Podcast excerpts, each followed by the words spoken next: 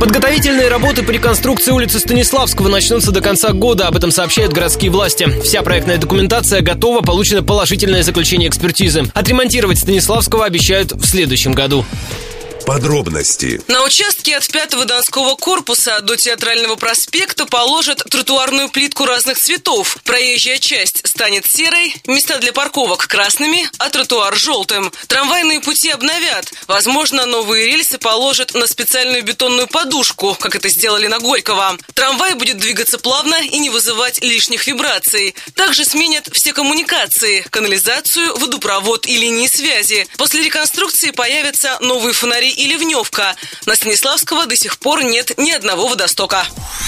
Также после ремонта улица лишится большинства деревьев. Чиновники объясняют, что старые тополя разрослись и находятся в опасной близости от проезжей части. Добавлю, конкурс на проведение ремонта Станиславского проведут в ближайшие месяцы.